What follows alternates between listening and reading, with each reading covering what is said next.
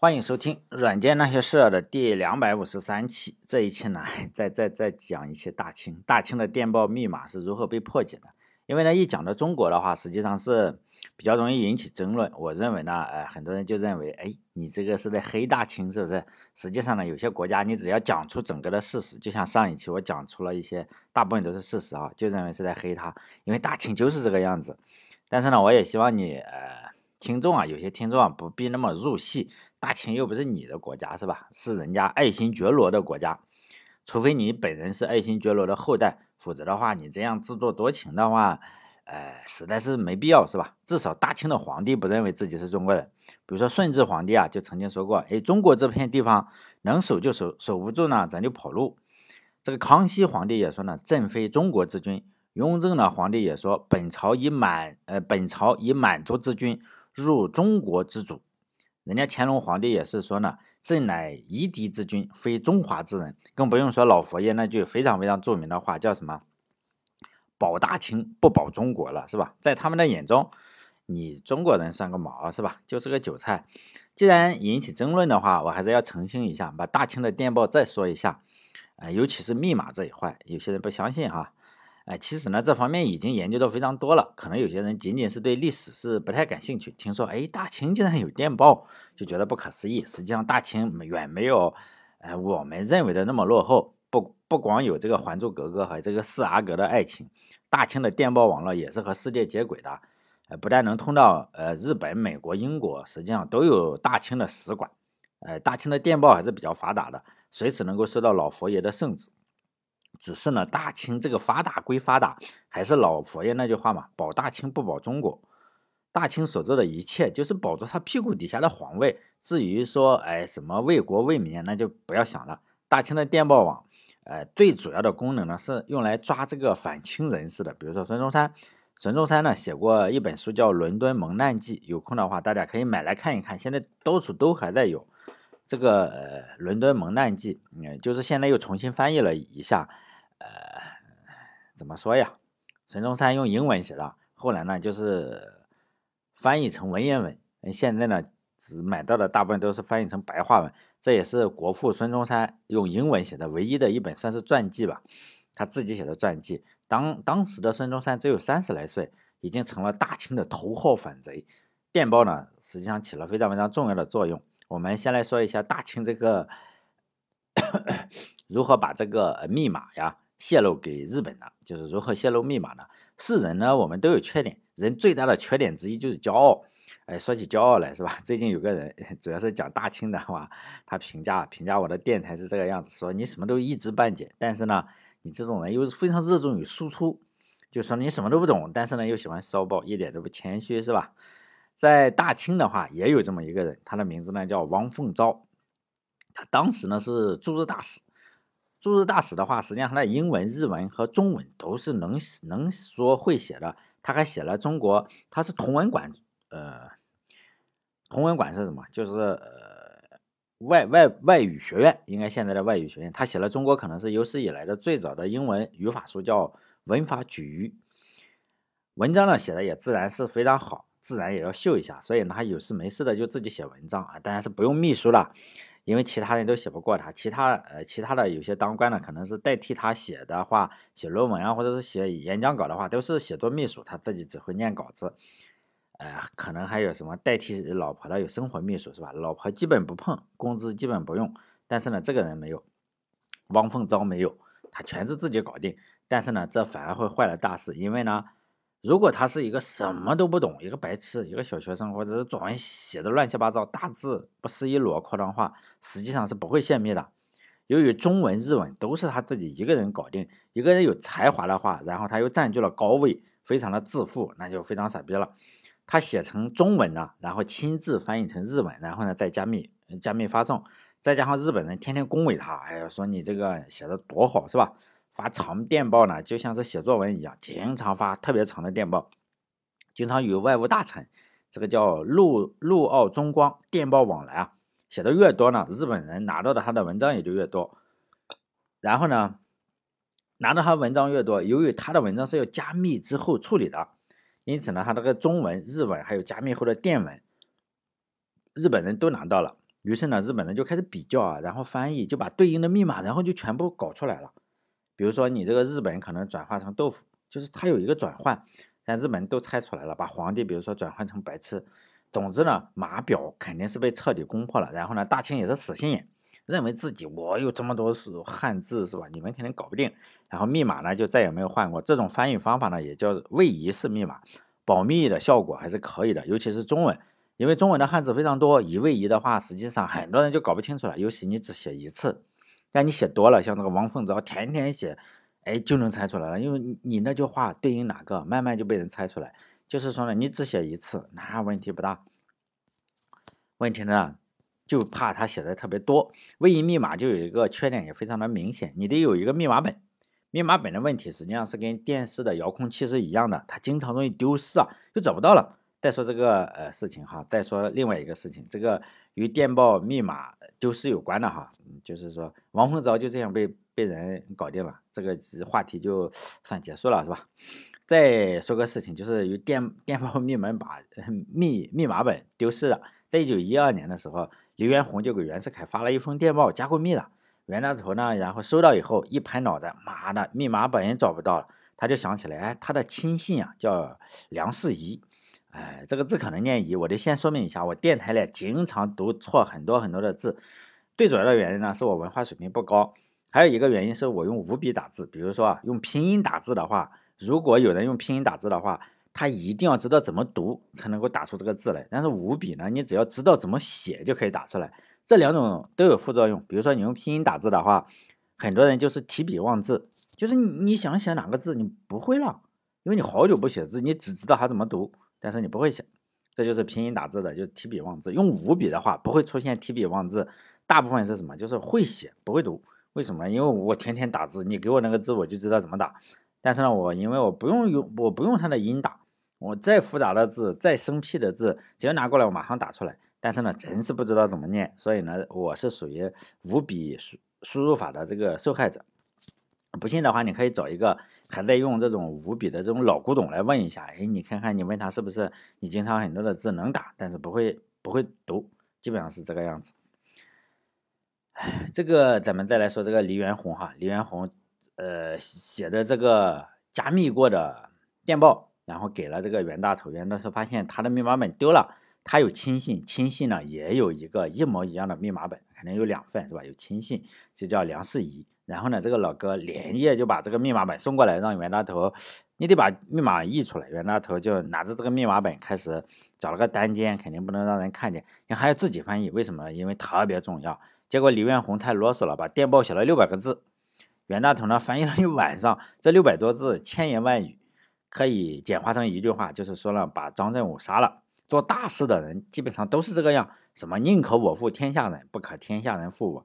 二话不说，既然你说要杀，杀个人不过简单嘛，就派人先把我张振武就杀了，杀错了以后可以道歉嘛。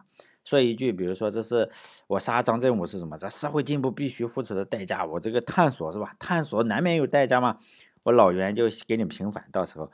因此呢，这个张振武武昌起义的元勋，希望大家，呃，武昌起义啊，这个人是功劳算是最大。张振武，因为大家都怂了的时候，张振武这个哥们儿自己一个人骑着马就在大街上喊，你知道吧？就是我我们要要要要反抗，你们如果投降的话，反正大家都知道了，都是个死，因为我已经喊出去了。因此呢，只能硬着头皮向上干了。因此，张振武确实比较虎。这个武昌起义的元勋嘛，打响了打响了反清第一枪，可以说是他打响的反清第一枪。他宣扬了，因为大家都在怂的时候，他说不行，你们怂就怂，我把你们的事情都捅出来。因此呢，他特别厉害是吧？特别虎。武昌起义的元勋，因此呢就被枪决了，就被袁世凯枪决了。罪名是什么？贪污。哎，幸亏不是嫖娼是吧？贪污，贪污公款。结果呢，他一被枪决之后，就。翻译了一晚上电报，第二天就找人去把他枪决了，就是直接打死。三天之后啊，国会这个参议院那时候中国曾经是有参议院的，就开了会，觉得，哎，这个太是太草率了。第四天呢就平反了，就说打错了是吧？真杀错了，这个特别的可惜。袁世凯和黎元洪呢也都承认了自己的这个错误。在张振武的葬礼上，他们两个家伙每个人还送了一个花圈来表示哀悼。黎元洪呢给张振武送了挽联，哎，人家也送花圈都要送个挽联嘛。现在我们可能没有这个传统了，当年是有的。这个写挽联的话，因为可能是他他总结他的一生嘛。黎元洪写的是为国家缔造艰难，攻守罪魁，后世自有定论。幸天地鉴临上下，私情公义，此心不负故人，并且呢给了家属两千块大洋，并且呢在。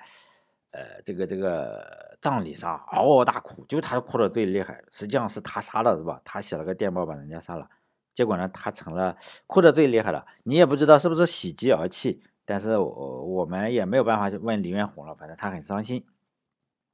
袁世凯呢，还送了个棺材，实际上杀了两个人，送了两副棺材。另一个人没有这个张振武这么聪明，送了最好的棺材，给了家属每家三千块大洋，比刘元洪，刘元洪每个给两千块嘛。他袁世凯当然老大嘛，肯定多给一千块大洋。实际上就是刘元洪跟这个张振武，李元洪跟袁世凯把人家给杀了，是吧？杀了两个人，都是贪污公款。如果大家有玩政治的话，可以参考一下，参考学习一下。你看看前天大前天把人杀了。是吧？今天又可以哭的特别伤心。这个你如果没这个没这个水平，还是不要玩政治。但是他这两个人的段位，实际上看看他们两个人的下场，李彦宏的下场跟这个袁世凯的下场，实际上并不是很好。也就是说，他的段位在历史上并不高，段位最高的其实应该是让你自杀，搞得你自杀。自杀之后啊，政府就把你 这个国家或者皇帝。把你这个家产都没收了是吧？请你还要写悔过书，说请求政府原谅，我不是人。政府还说你未对自杀家产充公。当然，也骨灰肯定是帮你免费扬了，不能够留下墓地，因为留下墓地，万一以后怎么搞？就是骨灰肯定帮你免费扬了，这个就是最高的。比如说秦朝或者是什么，最最高的这个，我认为是最高的级别。我们再来说说大清的这个电报有多么发达。下面的内容最主要的是源于孙中山的这个伦敦蒙难记。你说这个很多人都是说，哎呀，这个孙大炮讲话呀，真真假假是分不清楚。反正你说是真是假，我是不知道。台湾有个李敖，李敖反正说这事吧不太靠谱。我不是李敖，大家听一听就可以了。李敖说孙中山在伦敦的时候啊，是给这个大清官员磕头，才保住一条命。但我也不知道你说聊怎么搞，他知道了，好像磕头的时候他在现场一样，亲眼见过。但是有个插曲倒是挺有意思的，这个《伦敦蒙难记》在台湾出版，当年的老蒋蒋介石是吧，还在台上。你这个《伦敦蒙难记》在台上，孙大炮肯定是国父嘛，你不能有负面新闻。我们这里要讲就是伟大、光荣、正确。孙大炮也是在台湾当年也是伟大、光荣、正确，你不能够出现任何的问题。当年是活字印刷。活字印刷的话，你这个字啊容易搞错，你要一个一个签字一个签字的去排版，呃，结果呢有个哥们可能排版的老哥脑袋走神了，就搞成了这个敦伦敦伦蒙难记，就是伦敦啊搞反了，不一定是 不一定是说他故意的，可能就是打瞌睡啊，就是伦敦排版成了敦伦，这意思就变了。如果大家看过这个 黄金时代还是什么，这个王小波。跟陈清扬不是要蹲一蹲伟大的友谊嘛？这个蹲一蹲，轮一轮伟大的友谊是吧？这个又蹲又轮的，因此呢，跟这个伦敦跟敦伦是完全一下子变成黄色的意思了，就当时很大的政治事件。哎，你说这个事情嘛，我我我李敖李敖还专门考证过这个事，我也看过李敖的书，但是呢，我想想，哎，我还是相信孙大炮，因为李敖这个。也容易吹，但伟人都容易吹吧。但是李敖的伟大跟孙中山的伟大还是差差一大截的。当年孙中山还叫孙文，他组织了一次叫广州起义，结果失败了嘛。大清肯定要追查他，你推翻你这个颠覆国家政权，我肯定要追查你嘛。第二天的话，呃，失败了，失败了，他还死了一个好朋友，叫什么名字来着？哎呀，真的在嘴边哈，一下忘了，反正死了一个好朋友。被被被当时的一个巡抚杀了。第二天的话，孙文的资料也就被发送到全世界。我说的全世界是真的全世界，不止全中国，就美国、日本、新加坡、欧洲全部的大清大使馆都收到了电报，相当于当年的这个呃红色通缉令吧，全球通缉是吧？就全部都有，那只要有有有这个什么都有。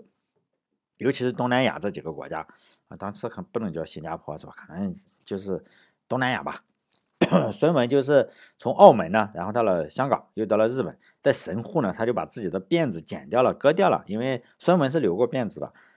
割掉辫子以后啊，就表示跟清政府彻底决裂了，我就是要推翻你。呃，就辫子嘛。说起辫子的话，倒是，呃，我又想讲件事情是吧？又显摆一下，就是叫什么，什么东西都一知半解，但又乐于输出，哎，被人笑话是吧？那我就是这种人。有一本书，清朝有本书啊，叫《言堂见闻杂记》，大家可以看看。它的作者，作者认为呢，这个清朝的这个剃发易服之祸呀，并非是说。我执政者多么残暴，非要让你搞，而是呢，山东人，我们山东老乡，山东的进士孙知谢，他贪图富贵啊，他非常贪图富贵，每个人都贪图富贵，但是呢，你做的事情有时候确实不怎么样。但孙知谢后下场也是比较惨的，他他有什么私心呢？就是说我要舔屁股嘛，就叫什么要舔狗，他是舔政府，舔这个大清，怎么舔呢？就是清朝入主中原以后啊。衣冠呢，就是说你这个衣服啊，你还是该什么发型就什么发型，你这个明朝衣服就明朝衣服，懒得理你。因为呃大清的这个样子叫什么鼠尾金钱，哎什么什么发型，大家应该比我清楚。像老鼠尾巴一样，并不是那大辫子，非常细的一个小辫子，然后呢可以从铜钱孔里端出去，那几根头发，就那种呢是大清的辫子。山东进士孙知县呢，他怎么搞？主动的剃发易服。结果呢，就是你在朝堂上的时候，你就站哪一边的问题。满族人认为，我操，你他妈算个什么东西？你是汉人，四等汉人，滚到那个那个什么里面去，滚到就是你这个汉人之列。你虽然理了发，你难道理了发，你血统就改了吗？是不是血统不纯正？汉人又认为你这个穿个满族装，我们这个发型是这个样，你整个这个。小小这个小辫子是吧？哎，也不让他站在汉人之列，因此呢，两边都排挤他。因为你想想，这种两两边受气，你自己舔的不对，两边受气。但是我们可以站在皇帝的角度去想，说皇帝肯定支持嘛。你虽然我我我也知道你恶心，你他妈是个恶心胚子，哎，就是没骨气。当然后来这个大大清洗 整的他够呛，所以呢，他实际上是被革职了，永不诉用。最后也没退休金，反正都剥夺了。但这是后话。但当年的话，我们可以站在皇帝的地方，哎呀，终于有这么个没骨气的东西，那肯定得利用一下嘛。他既然想叛变，就不正正爽呢，还找不到借口呢。因此呢，这个孙知县就很羞愧嘛，就上书说我们要全部都要搞这个剃发易服。于是呢，这个大清就开始推行辫子的事情。实际上这个事情很搞笑，推行最快的就是山东。哎，这真的是。但剪辫子最慢的也是山东，推行最快的是山东。这件事情让让让我们这个山东人真是觉得特别牛逼。但孙中山在日本剪辫子这个事情，然后换成了西装，他意思是与清政府决裂。但是这是岔开了一个话，大家可以去搜孙知谢，孙知谢很牛逼的山东人，举人，他还练太极拳，呃，业余时间练太极拳。最近我们这个淄博这地方出现了一个。哎呀，偷袭我八十哎五十八岁还是六十五岁的老同志，哎，也是我们山东人，特别牛逼，没办法是吧？但这个孙知谢也练太极拳，只是不知道是不是叫浑圆形意太极拳，其实不知道叫什么太极拳，反正后来还有革职了嘛，革职回家就给练太极拳，哎呀，把人家整成了全国带整辫子，后来又全国整练太极拳是吧？都是这种人。但与我们想象的逃亡是不同。孙中山逃亡的路上带了两个老婆，这个卢慕贞和孙科。一路上呢，大清实际上是很多地方在日本啊什么都知道他的下落。但是呢，你即使知道他的下落，当年你又没有引渡协议？你也没有红色通缉令，你不能说我在日本把你这么一个有点名声，当时的孙文名声不是那么大，反正也有点大了，已经悬赏五万了，五万大洋还可以了哈。像我们 五五五块钱都不给悬赏，因此呢，你也不能把他杀掉。因此呢，他一旦进入，想法就是进入大使馆的话，我们还可以抓一抓。但是你在日本闲逛，你在大使馆门口也不敢抓嘛，你抓了就是外交事件。因此呢，就是只能电报随时通报。在美国的时候，他就从日本然后去了夏威夷，然后又到了美国本土。这孙中山确实比较厉害，他们一上船，这个大清啊就开始。打电报通告，这个大清驻美国大使馆叫杨汝，杨汝这个人还还是有点骨气哈，呃，他虽然也做了很多荒唐事情，但是这个人确实有点骨气的，他他跟呃当时的俄国谈判确实比较有骨气，大家如果有兴趣可以看哈，因为我都是瞎看书，就半瓶醋嘛，到处晃悠一下哈，热衷于输出，只有花钱，他呢他不敢，他也不敢抓。你在美国，你抓了，美国又不是这么好惹，因此呢，只能花钱请一些私家的侦探，就跟着孙文，你当你保镖，你到哪里告就告诉我到哪里，你告到哪里就告诉我哪里。因此呢，这个孙文啊，就在什么夏威夷，哎，夏威夷他就跟一会儿，然后到了旧金山呢，我又跟一会儿，反正就跟着你骚扰你，反正我也不敢弄你。因此呢，这孙文又在美国转了一圈，又带上两个老婆，就是陆上山还在写信追求那个情人。追求叫叫什么来着？还还不是他后来的老婆，反正还在追求追求情人，他特别累，他又想去英国了。哎，去英国的话，这个大清驻美国大使馆的这个杨汝杨汝，然后马上派电报给大清驻英国大使馆的这个龚兆龚兆元还是龚兆爱，我也不知道哈，龚兆元吧，假设是龚兆元。在大清的时候，他主要的业务是干什么？他是李鸿章那一边的人。李鸿章他在欧洲做什么呢？买买轮船，就北洋水师，他相当于是采购采购部部长，不能采购部部长，采购部的这个经理吧。北洋水师要买船呢，这个就让这个小巩小巩去处理一下哈，买买买点买点船，都这个样子。北洋水师的船呀，大炮，还有从那个。德国或者哪里请来的这些人呢，都是这个小巩搞的。嗯，这个人在欧洲非常吃得开。这个巩兆元的下属，他有一个叫，呃，叫什么来着？叫邓邓什么东西？我忘了哈，到时候查查。真的也，姓邓，他认出了这个孙文。为什么认出了孙文？这个小邓啊，他在广东的时候，他就认识孙文，他知道孙文这个人。可能他们呃，孙文也是呃行医的，也是医生。这个呢，小邓好像邓廷锵还是应该是这样，邓廷枪，到时候查查，大家可以查查。呃，这个孙文呢，当时是比较显摆，他有一块金表，他也是有块金表，你肯定给人看看，你看我有块金表。因此呢，他起了一个化名，化名背后啊，结果还刻了一下他的名字，就孙文啊。他写的孙文，你你我们不是都喜欢带书的或者练习本上都写上自己的名，金表肯定要刻。现在我们买 iPad，你还刻上自己的名字是吧？然后就是这样刻上他的名字。这个人一看，我操，这他妈就是孙文嘛，还来装。因此这个这个邓廷枪吧，可能是邓廷枪。然后呢，把呃马上就就就把这个识破了。然后呢，他就去告密啊，因为你这个有五万块钱啊，你 你抓了他就有五万块钱。然后呢，他就告诉了这个龚兆元，然后马上拍电报，龚龚兆元马上拍电报请示，妈的，我把他抓了，因为这个人有活路，比美美国强，他在欧洲采购部部长，然后直接就把他扔到了美诶大清驻英国大使馆里。然后呢，拍电报请示大清，你是送要活的要死的，反正你说弄死他，咱就弄死他。你说要活着呢，我这个船租好了，我都是买船，船租好了，箱子也弄好了，就准备送出去，然后装船，马上就给大清。这个电报呢，马上时间一天就收到了。但是呢，孙文命不该绝，因为因为为什么呢？因为这个龚兆元是孙呃李鸿章呢，你只要拍电报的话，李鸿章我们知道拍电报就是要钱嘛，你在那里采购部经理肯定都要要钱。因此呢，朝廷有很多的人就对这个小巩是非常不满的。他发来的电报就当废纸扔掉，就是一封也也不不想看，你一看就是要钱。因此他发过来的电报就搁置了。这个龚兆元这边急死了，你都是说一句话呀！你每天就那一两封电报催啊，这到底怎么办？就是这边呢就看一星期，妈的一星期一个都没看。孙文呢，在这一星期中就买通了嘛，买通了英国使馆里的一个英国的佣人，就是肯定有干活的是吧？然后就说给他炭，是那时候可能烧暖气是吧？烧英国烧不烧暖气不知道哈，咱没去过英国，呃，我也是瞎猜的。他反正是说，如果不是烧暖气的话，就是烧炉子，反正是炭，就送炭的话，他说你把这封信呢给我一个朋友。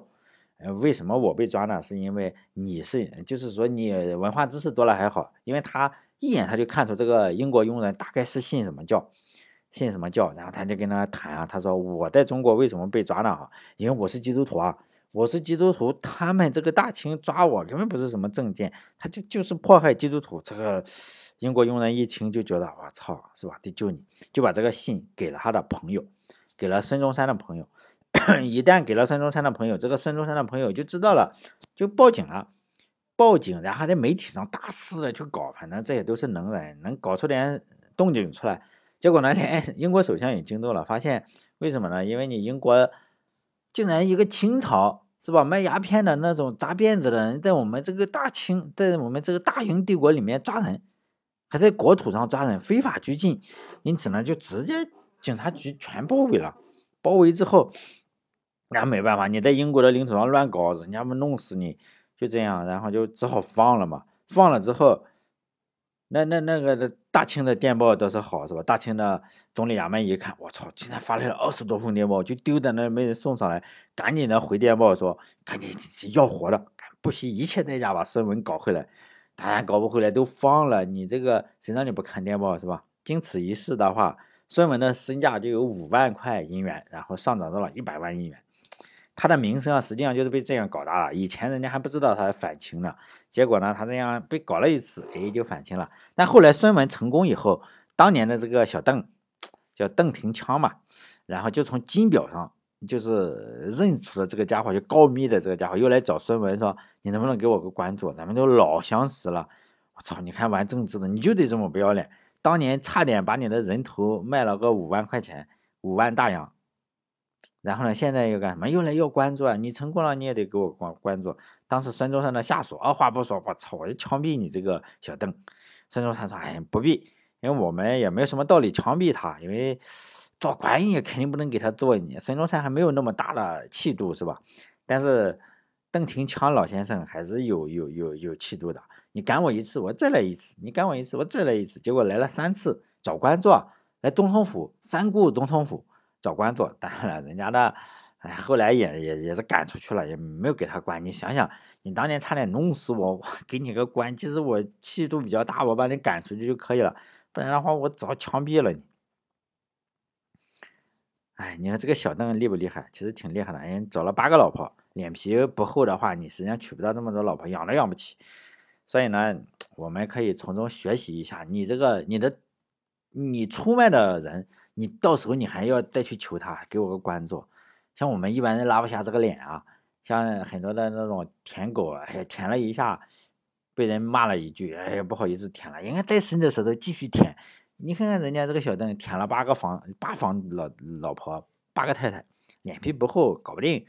在清末的时候呢，人人是可以发电报的，只要你有钱，按字数收费。据说最贵的是发到蒙古，两块两两个字一块大洋，就五毛钱一个。就零点五大洋，不能叫五毛钱，最便宜的就是一毛钱。那时候还出省，出省啊，比如说你山东发到山西，哎，出省了是吧？加两分就一毛二。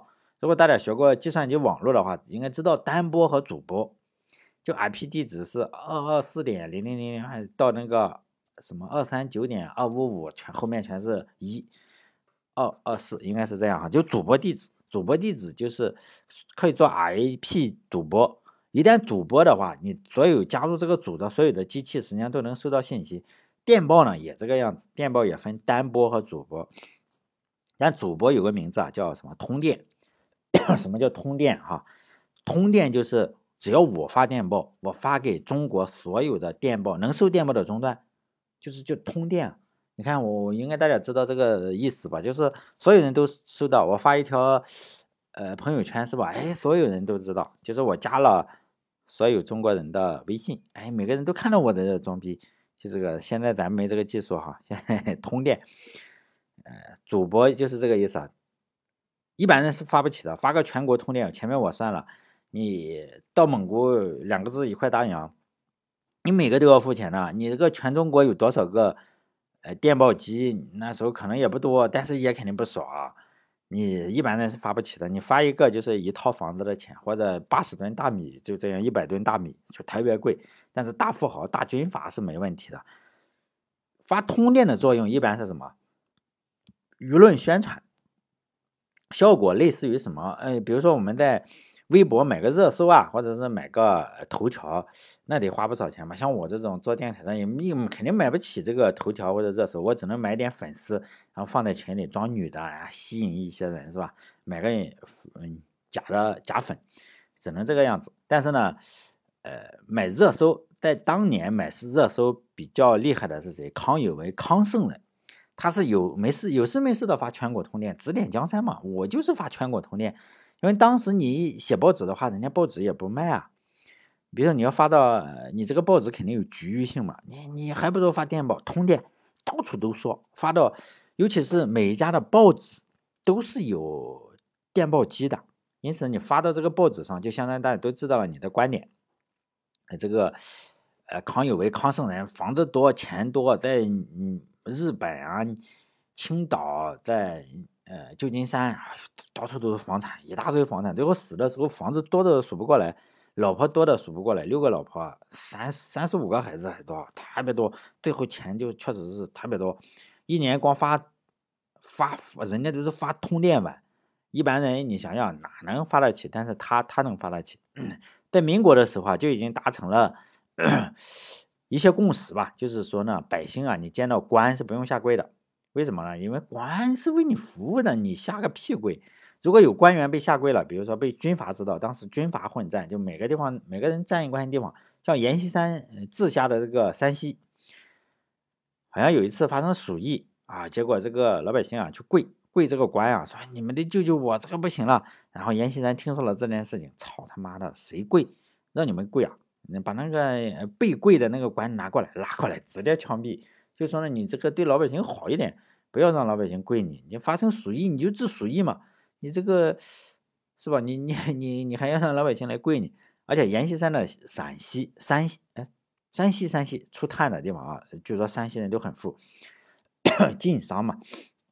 山西是中国最早实现七年义务教育的省，就从七岁到十三岁这七年。连衣服啊、皮鞋，就阎锡山买单，你你就去个人。当然，你说这个钱是哪里来的？肯定也是百姓，但是你有这个知识嘛，肯定也是老百姓的钱。你收上去的钱，大概有百分之四十到百分之六十是我投资教育。为什么呢？就是阎锡山对山西绝对是贡献，那绝对没得说，可能是有史以来最高的，也不好说。就山西的教育结果也是非常非常明显的，就连陶行知。就是那时候一开这个教育什么会议，就是山西就是第一，山西第一，东三省就是东三省第二是吧？哎，这个这个 其他地方都都要向他们这个学习。咱们只说这个阎锡山东三省再说，以后有机会再说哈。这个张作霖也很牛逼的，阎锡山也很牛逼。但阎锡山确实教育方面比较厉害。阎锡山的教育以什么？以宪政教育为目标。这个阎阎锡山就说呢。这我我我开始念他的话，就国民之事为民主立宪的根本，非教育普及不可。他是说呢，他要选举，他也知道这个，他有一个幕僚是欧美来的，欧美就说这个选举好，哎，他说服了，他被说服了，他觉得这个老百姓你得会填选票，因此呢，这个他就说国民之事啊，你要民主立宪的根本，非教育不可，义务教育呢不足以，可能就不足以。让这个民众啊立即知晓何为民主立宪，因此他就写这个书嘛，就把这个英美这些 民主立宪的东西就做教材，就怎么选举，怎么什么做教材，就是，但是你如果没有义务教育的话，否则未来的话，就民主，民众更不可能知道什么是民主立宪，因为他的幕僚也比较厉害，这个山西这一点确实比较厉害，更谈不上你如何知道怎么操作了。你先得认识这个嘛，山西的教育也就让山西人领先其他省份的人意识到了什么，自己是个人呐。哦，我今天是个人，我跟人家跟官员也是平等的。具体的表现是，山西人首先是不再跪官员了，就说我跟你平等的。随后呢，又有一个事情，就不再跪祖先了。呃，现在我不知道还跪不跪，咱咱不认识山西人，我认识山西人，没去过哈，也去过 去过太原，就是说没有。具体生活过哈，肯定不像我们山东这个样子。再后来呢，又出了一个大事，就不再跪孔子了。这个事情闹成了当时的大事件。袁世凯他要举行什么？举行纪念孔子仪式的时候，山西这边就有人，就是说，比如说我们这一天，哎，孔子这边我们全中国都拜一拜啊，拜一拜。山西这边说我不跪，我其他地方都跪啊，像山东这边肯定是跪嘛。啊，这个山西这边不跪，康圣人就发通电嘛，全国通电，就是在说的全国通电，就讽刺山西人，就说你这个中国人啊，你不拜天，又不拜孔子，那你留这个膝盖有什么用呢？就是哎，讽刺山西人，你竟然连孔子也不对，你们祖宗也不拜，为你们的天不拜，不拜孔子，留个膝盖有什么用？这份全国通电就迫使李元洪啊、段祺瑞都出来说自己的观点。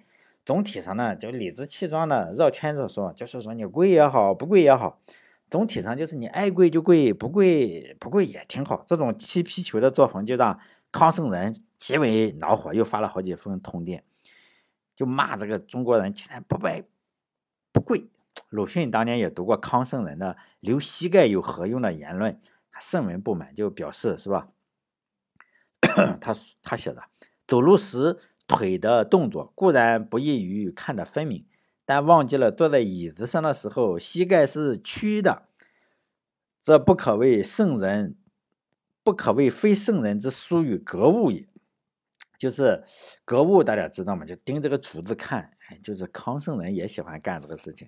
格物说他自己最厉害，还还进一步调侃说。身子中间啊，脖颈这个地方，中国人啊，这个脖子的这个地方最细，因此呢，古人呢就在这个地方，哎，砍砍头，因为你最细嘛。臀部的肉最肥，这不是我说的啊，这是鲁迅说的，大家不要想多了。臀部的肉最肥，就是哎干什么？古人呢就打他，为什么？你打屁股嘛。其格物都比康圣人精到，后人呢自爱不忍视。